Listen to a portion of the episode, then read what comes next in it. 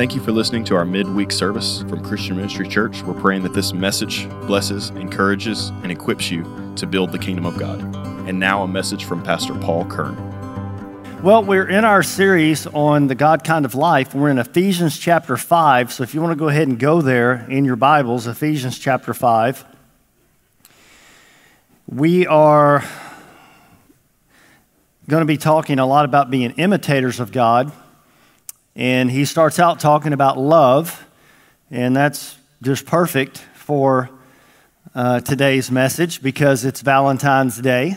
So happy Valentine's Day to everyone, and we're just celebrating God's love and, and really just trying to do the best we can to imitate what that looks like because it's just been so good to us, right? And we want other people to experience that. So in, in Ephesians chapter 5, verse 1, it says, Therefore be imitators of God as dear children and walk in, say it with me, love. And as Christ also has loved us and given himself for us, an offering and a sacrifice to God for a sweet smelling aroma. But fornication and uncleanliness and covetousness, let it not even be named among you as is fitting for saints, neither filthiness, nor foolish talking, nor coarse jesting which are not fitting, but rather giving of thanks. For this you know, that no fornicator, unclean person, nor covetous man who is an idolater has any inheritance in the kingdom of God, uh, kingdom of Christ and God. Verse 6 Let no one deceive you with empty words, for because of these things the wrath of God comes upon the sons of disobedience. Therefore, do not be partakers with them. So this chapter opens up talking about being imitators of God. And then the first thing that it says that we need to imitate is what? Love. That because God is love, right?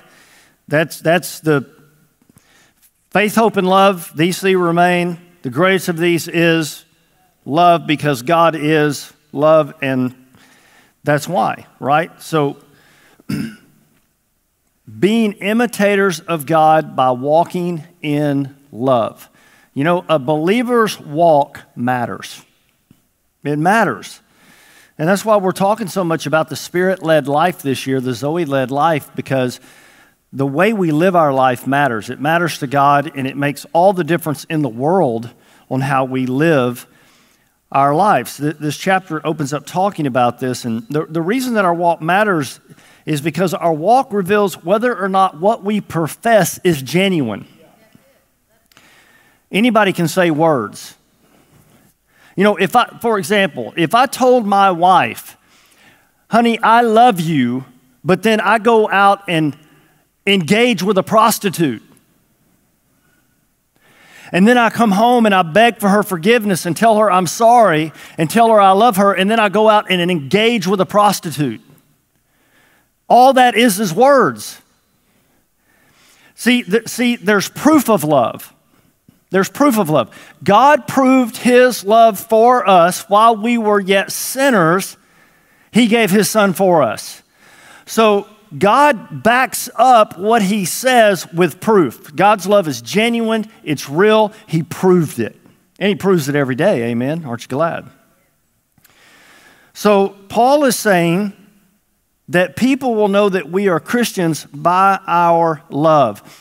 Tim was talking Ephesians 4, verse 32. He, he read this scripture. Lo- love is described as, as kindness, tenderhearted, and forgiving. Because when we achieve these things, we're imitating our source, right? God is our source. And so when we achieve these things as believers, as we practice these things, we put them into practice, then we're looking like Him. That, that's what we're called to do. Now, the only way that we can achieve this is by the Spirit. And this whole chapter is talking about walking by the Spirit, living by the Spirit. This is the only way you can achieve this because this kind of love is what we call agape love. It's a supernatural love. It's not a human kind of love. And we're going to kind of contrast this, and this is exactly what Paul does in this letter, is he contrasts this. So, so you can't you can't love unlovable people on your own. It, you just can't. I, trust me, I've tried. I just want to avoid them. I want to. I see them coming. I want to jump in a bush. Hope they don't see me. Yeah, y'all, y'all know what I'm talking about. Don't be acting all holy and stuff now. See, human effort cannot achieve this result because it's a supernatural thing. God is love, and if we are to love like God, then we have to walk by the Spirit, the Zoe led life. We have to abide in Him to be able to express that kind of love to other people. That's the only way that we can possibly do it. So, Paul is describing what love is and what love is not. It, just in these first few verses, as he opens this up, God's love and all love that is like His loves for the sake of giving, not getting. That was good. I should have got an amen. I'm going to say that again because I know y'all are kind of ruminating over that, right? God's love and all love that is like His loves for the sake of giving, not getting. See, with conditional love, thank you very much. Appreciate that encouragement. With conditional love, if the conditions are not met, then there is no obligation to love. That's human love. We see this all the time. If we do not get, we do not give. Right? It is not reciprocated back if we don't feel that we are being loved. Oftentimes, we will not love in return. But God makes no conditions for his love to us, and he commands that we love without conditions. There's no way to earn God's love, there's no way to deserve God's love. God is love, and God's love is unconditional. It is agape love. Can I have an amen for that one? Praise God. Do y'all remember getting, how many of y'all remember getting one of your first coloring books? When you were a kid. Man, I'm going to tell you, when they came out with that mega box of crayons, I think I was in like second grade or third grade. That big whopper one that came out, you know, I always thought get the little bitty ones. And I was with my mom. I don't remember where we were. And we were getting school supplies, and I saw that massive crayon box. I was like, Mom, I gotta have that. And she got it for me and got a coloring book. I got to pick out my coloring book. And you guys, you know, you remember your parents taught you that you have to follow the pattern, right?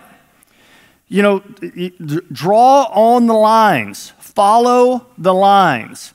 You know, I, I love after our services on Sunday, if you guys haven't got to be a part of this, you got to observe it, okay? But when the service is over on Sunday, when you go out the double doors at the back of this auditorium, right when you go out, look to your left.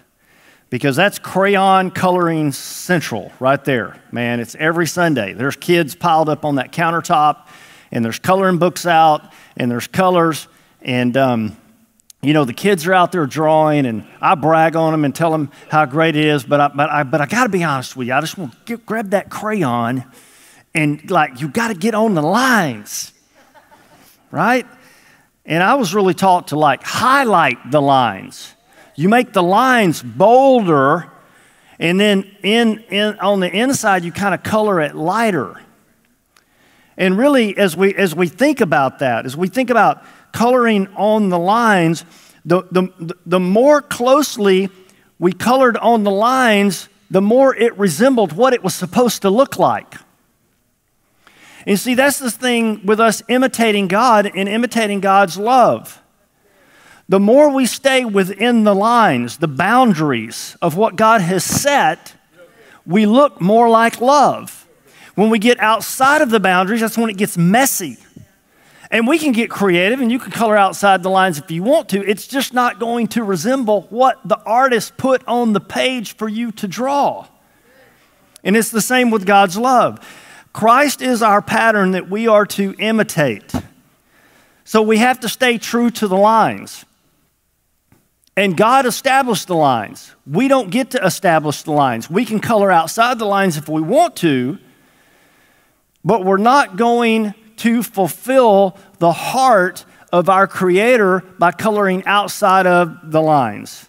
Later in this chapter, Paul talks about the love between a husband and a wife. And if you're, you know, if you're not married, don't skip over this because it, it's, it's really just great to pay attention to what it's teaching here because it's talking about husband and wife relationships and, and, it's, and it's used symbolically to talk about the love relationship between Christ and his bride, right?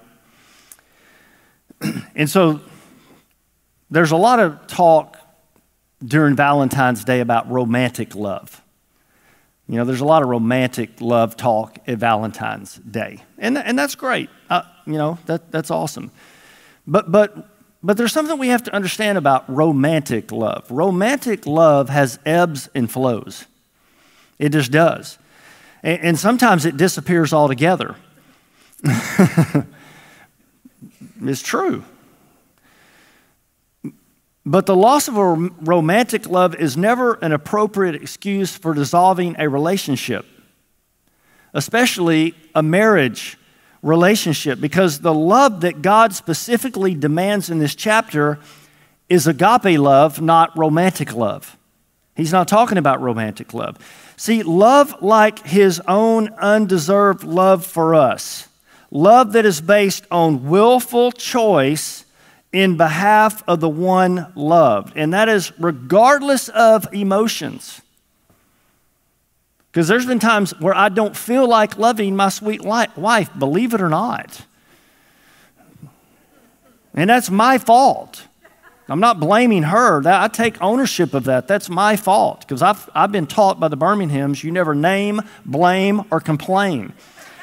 And anything that comes out of you came out of you not out of them. So you have to take ownership for that. That's good stuff. This is what we're teaching our interns here at Applied Life Leaders Academy. This is how you learn to stay married. And they're setting a great example for that. But it's regardless of emotion, regardless of attraction, regardless of whether you feel they are deserving of that love or not. Clearly, romantic love it enhances and it beautifies a relationship. And I'm not diminishing that. I think it's great. I think that needs to be there. But, but the binding force of a Christian relationship is God's own kind of love, the love that loves because it is divine in nature. And the only way that we can do that is we are abiding in Him. I, I can only love my wife selflessly if I'm putting down my selfishness. And I can only put down my selfishness and master my selfishness if I'm abiding in Him and living the Zoe led life walking by the Spirit. Because I can't do it, I cannot do it consistently. I, I make attempts. I, I have better days than others, but you know, long lasting love is going to be a result of a relationship, a deep, intimate relationship with God. It is the love of giving, not getting. And even when it ceases to get, it continues to give. Scripture says, God loved us while we were still sinners and enemies and He continues to love us as believers, even though we continue to sin and fall short of His perfection and His glory. That's what the Word says. God loves us when we forget Him. God loves us when we fail to return that love. God loves us when we grieve the Holy Spirit. You know why? Because God is love. God doesn't love, God is love. And God commands us to love one another with that kind of love. See, God's love is not only forgiving and unconditional, but God's love is also self sacrificing.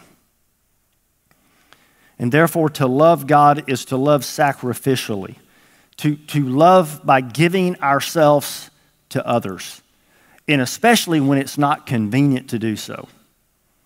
That's when you're really loving, right? I mean, Paul expounds on love. He, he, he gets into love and, and he expounds on it, but, but one of the things that Paul does to really emphasize love is he contrasts worldly love with godly love. And that's why he starts giving all these descriptions of what this, the appetites of the flesh are, because that's what worldly love looks like. And so, it, like in Ephesians chapter 5, verse 3 and 4, but fornication and all uncleanliness and covetousness, let it not even be named among you as is fitting for the saints, neither filthiness, foolish talking, coarse jesting, which are not fitting, but rather of giving thanks. Now, now you guys, we can just know whatever God creates, Satan counterfeits. Every time. It doesn't matter what it is.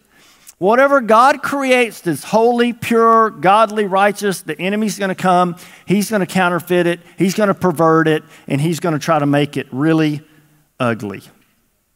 So we see God's love being godly.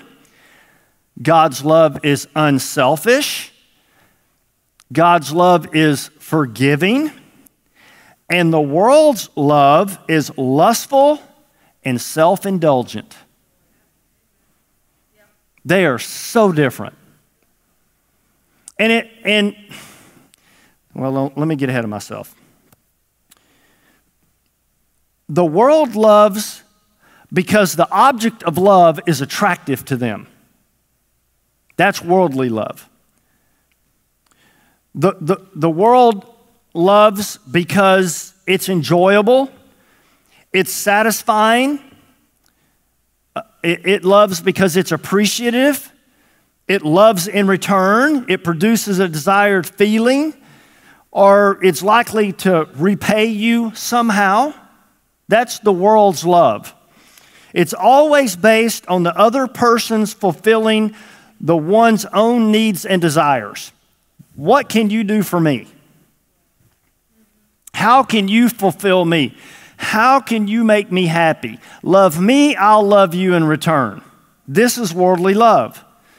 See, worldly love is reciprocal, giving little and expecting much in return. This is worldly love. And, and I hate this about myself. How about you?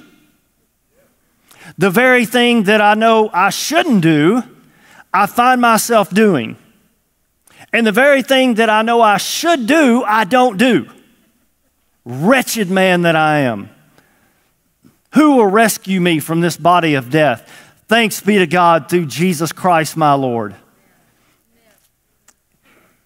If God be for me, who can be against me? There's no condemnation in Christ. See, worldly love. And, and Jesus even said, you know, when I talked about worldly love, you know, it's reciprocal.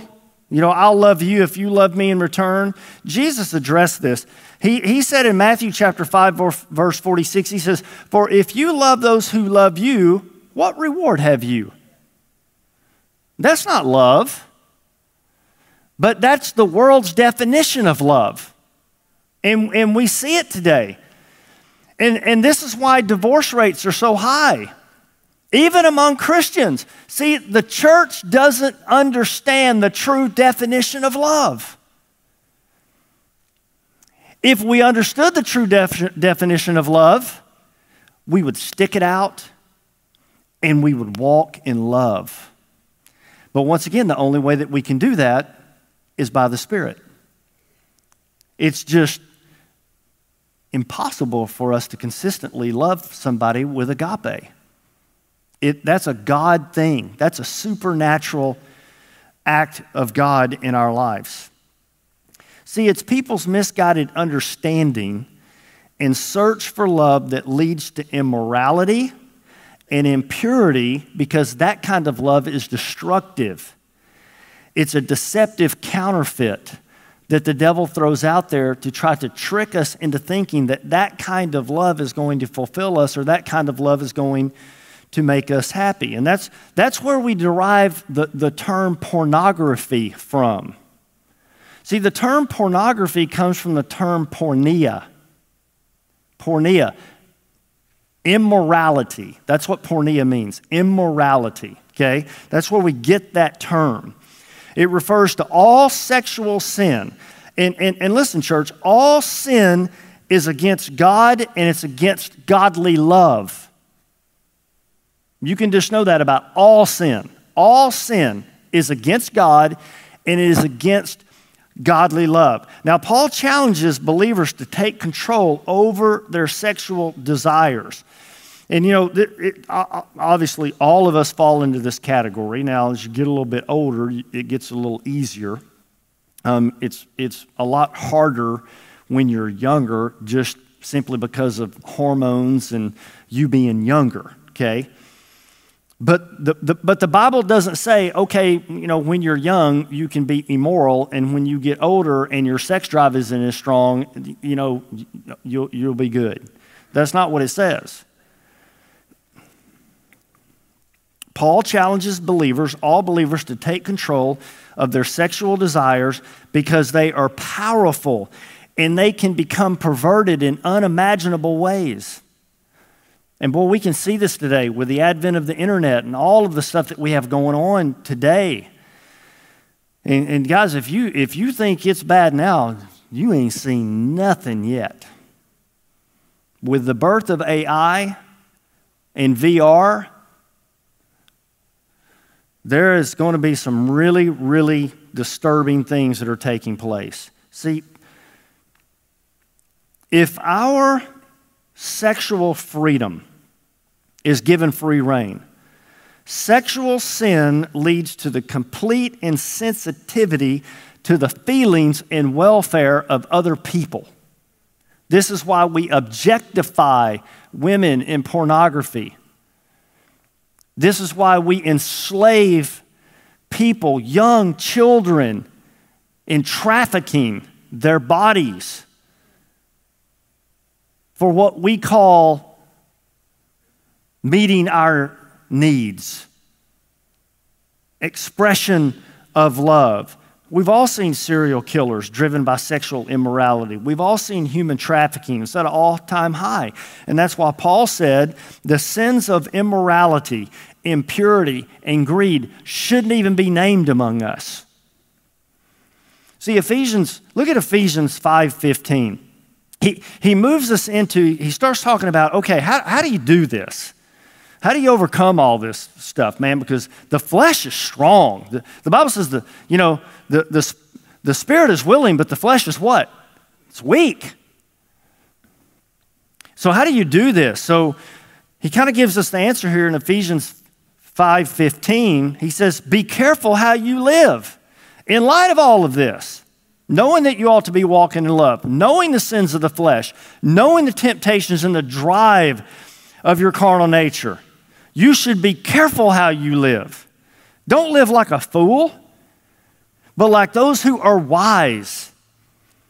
Make the most of every opportunity in these evil days. Look, look at this. Don't act thoughtlessly. That's, that's worldly love. Don't act thoughtlessly, but understand what the Lord wants you to do. Well, how do you do that? Well, he, he, he says, be filled with the Spirit. That's how you do it. And then he says in verse 18, don't be drunk with wine because that will ruin your life. Instead, be what? Here's another contrast. It's a con- the devil's got a counterfeit for everything. The counterfeit of being filled with the Spirit is being filled with alcohol. It affects you, just like being filled with the Spirit affects you. I mean, think about it this way. If, if, you know, when I was lost, I did not go to church like this, but I did go to church, the devil's church. It's called a bar. It's a counterfeit. All the windows are blacked out because that's where the deeds of darkness take place. And you go in, and there's fellowship, and there's a minister. He's behind the altar at the bar, and he is distributing spirits to everyone there. And I used to participate in it. It was a counterfeit to everything that is godly and good. And that's what the enemy does. And so he says, Don't be drunk with wine because that will ruin your life. Instead, be filled with the Spirit that will bless your life. If drinking alcohol and getting drunk improved my life and made my life better and made me happier, I would still be doing it. It just didn't. He says, instead, be filled with the Holy Spirit, singing. Bergen's got this one down every day. Psalms and hymns. I go by her office. She's just in there. You can hear it. Spiritual songs among yourselves.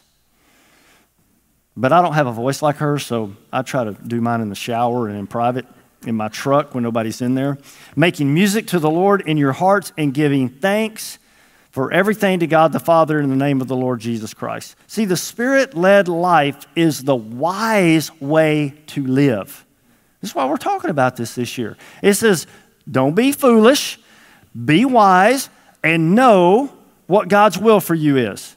Well, you can't know what God's will for you is when you're drunk. When you're intoxicated, you cannot know that. Be filled with the Spirit of Christ and allow Him to lead you daily. That's wise. I mean, that's wise right there. And don't we just admire wise people? Don't we look up to wise people? Don't we go to wise people for counsel? I've never gone to a drunk for counsel. I've never gone to a person who was given too much drink for counsel. Do you know in the scripture that a lot of people were Nazarites? Samson was a Nazarite. John the Baptist was a Nazarite. They didn't put alcohol to their lips because that meant that they were set apart. And oftentimes in the scripture, those who are in positions of leadership were forbidden to drink. Priest? Why? Because they were to be filled with the Spirit. And the Apostle Paul and Peter and all these guys that we read about, they were not just filled with the Spirit one time when somebody laid hands on them, they were filled with the Spirit on many occasions throughout Scripture. Because it's a, it's a constant infilling, right? It, it, you, you, you run out of gas, you got to get filled back up. I got to, my truck gets filled up. I mean, I get about 15, 18 miles to the gallon. I got to fill up. We got to fill up. See, when you're filled with the Spirit, you can understand what God wants you to do. Being filled with the Spirit makes us sober minded. It enables us to act with wisdom and understanding. And Paul contrasts being influenced by the Spirit versus influenced by alcohol. The Spirit led life does not addict you, the Spirit led life does not ruin other people's lives. The Spirit led life improves your life and those around you. And that's why I, I say, don't get drunk and be filled with the Spirit of the world. It's, I've never seen it improve anybody's situation, ever. Not one time. I've never seen an overconsumption of alcohol improve a marriage. I've never seen overconsumption of alcohol rep- improve relationships with your children. I've never seen the overconsumption of alcohol improve a business or a person's reputation. But I have seen an overconsumption of alcohol destroy all of those things. And I had a wise man tell me one time, he said, if you have a glass of wine with your meal, you're just two glasses away from being intoxicated.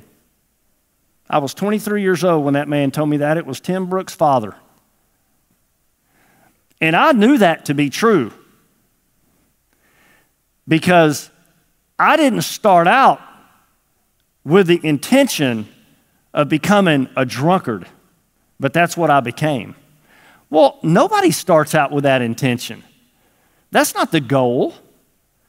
The goal is a casual drink. The goal is to look sophisticated. The goal is to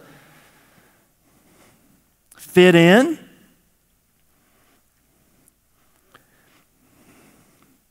And that's why it says, be filled with the Spirit. Being filled with the Spirit is to be under His total domination and control. And that's in a direct contrast to being in uncontrolled drunkenness. And I remember those days, and I'm so glad that I have been delivered. The, the continuous aspect of being filled involves a day by day, moment by moment submission to the Spirit's control. The, the Apostle Paul and Peter, like I said, they were filled with the Spirit several different times, the Bible talks about. Even in the Old Testament, we see people who were filled with the Spirit. In certain moments, they were filled with the Spirit.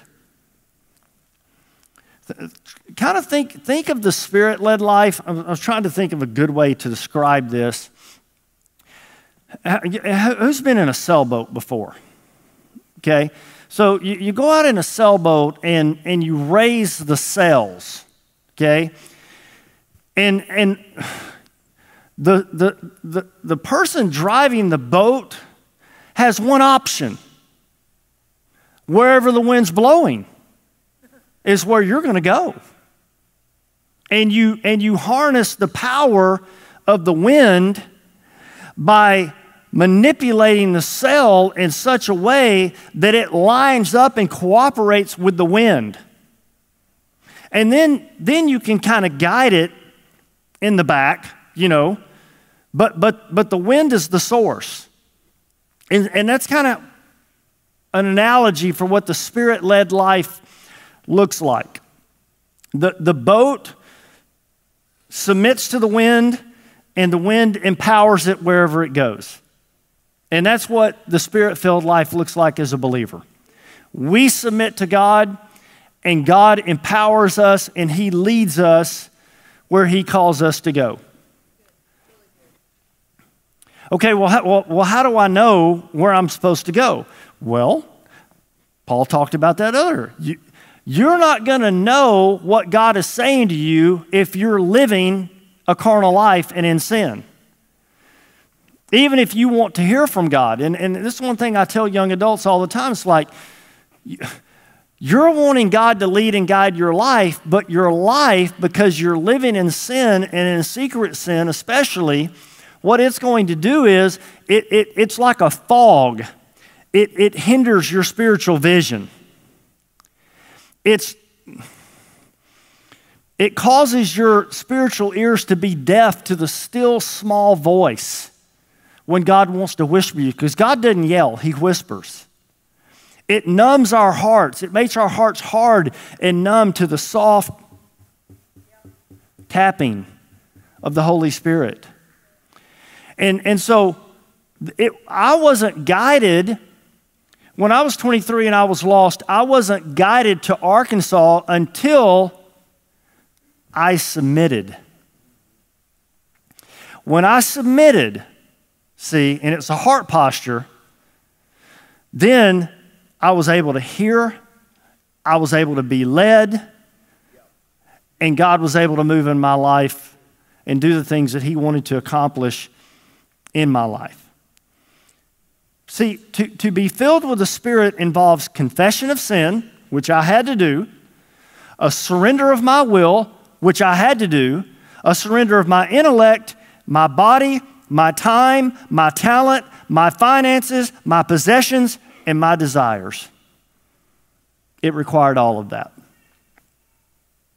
And it requires the death of our selfishness and the slaying or the putting down of our self will. See, when we die to ourselves, that's when the Lord can fill us with the Holy Spirit. Can't fill, fill a full glass. You have to empty yourself your pride, your carnality, your selfishness, all of these things. You empty yourself. You pour yourself out as a living sacrifice, and then God can pour Himself in.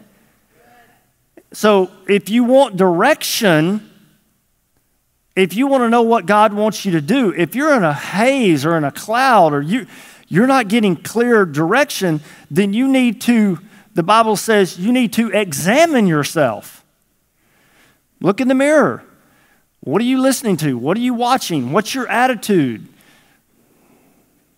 Where's your pride meter at? Is it at two or is it at nine?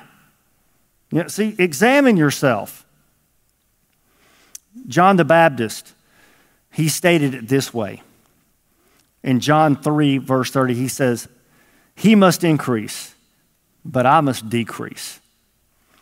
See, he got it. He, he knew what needed to happen. This is what we're talking about this year. This is the, the Zoe life, the Zoe life. And this is what we want all of our members to experience here in our church is the Zoe life, the spirit-led life. The spirit-led life, man, it's awesome.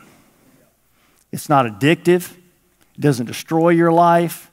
It makes every aspect, it enhances every aspect of your life. It makes every aspect of your life better, more fruitful, more productive. And it, and it doesn't cost you anything except to lay down your life. But, but what you get in return, what you give God, and what God gives you, you give God an old broken down heart and life and mind, and God gives you something all brand new. Wow, come on. See, to walk in the Spirit is to fulfill the ultimate potential and capacity of our life on earth. I'm so glad God revealed that to me.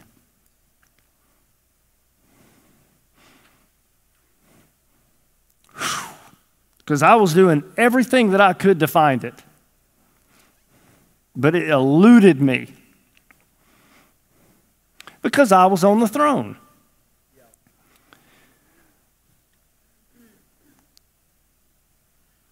Now I can fulfill my ultimate potential and capacity for which I was born. I can not only know it, but I can accomplish it because God empowers me. I'm not doing it on my own. These guys, when they stand up here and sing, they don't sing on their own. When I stand up here and preach, or Tim or Josh, we don't do it on our own. When you do your ministries, you don't do it on your own. You are empowered by the power of the living God. When you go to work and do carpentry, when you go to work and you teach, when you go to work and you work on automobiles, when you work on car windshields, when you pl- whatever it is that you do, you are doing it by the power of God. The power of God. As we do this in our marriages and with our children and in our businesses and in our church, we're going to experience the fruit that God wants to bless us with because that's, see, God wants us to have this Zoe led life because He knows the fruit that it's going to produce. And then we get to eat of that fruit, taste it, and see that it is good. And that fruit is love, joy, peace, patience, kindness, gentleness, goodness, faithfulness, and self control. All of those wonderful fruit that we all aspire to have are all byproducts of abiding in Him, walking in the Spirit, putting down our flesh, and experiencing the life that God wants us to experience. Amen? Amen. Amen. Y'all stand with me. We'll pray together. Yeah, let's give God a hand clap. God is good. We'll celebrate God today on Valentine's. Thank Him for His great love for us. Father, thank you tonight. Thank you, Lord, for your love for us. God, we were all undeserving, but you loved us anyway with agape love that is just so hard for us to even comprehend, Lord. Who can understand the breadth, the height, the width, the depth of the love of God? And what can separate us from the love of God? Can hardship or persecution or famine or nakedness, powers in this world or in the world beyond, nothing can separate us, God, from your love. Thank you for your agape love, Lord. Thank you for your unconditional love. Thank you that we don't earn it, but it's given freely because you are pure and perfect love. God, we celebrate that love tonight on Valentine's. We celebrate your love for us. And God, because you loved us first, we can love in return. And because you live in us, we can love others. We can imitate you. And people can experience the same goodness that we've got to experience in their lives as we interact with them. God, help us. Help us to be wise. Help us not to live foolishly, but help us to know what your will is for our life. We love you. We ask you to go before us this week. In Jesus' name, amen. God bless you and have a great night. Thank you for listening to this message from Christian Ministries Church. If this message impacted you and you'd like to sow into our ministry, you can give at cmchurch.com. If you'd like to listen to more of our messages, you can find us on Facebook, Instagram, and YouTube. Just search for Christian Ministries. God bless.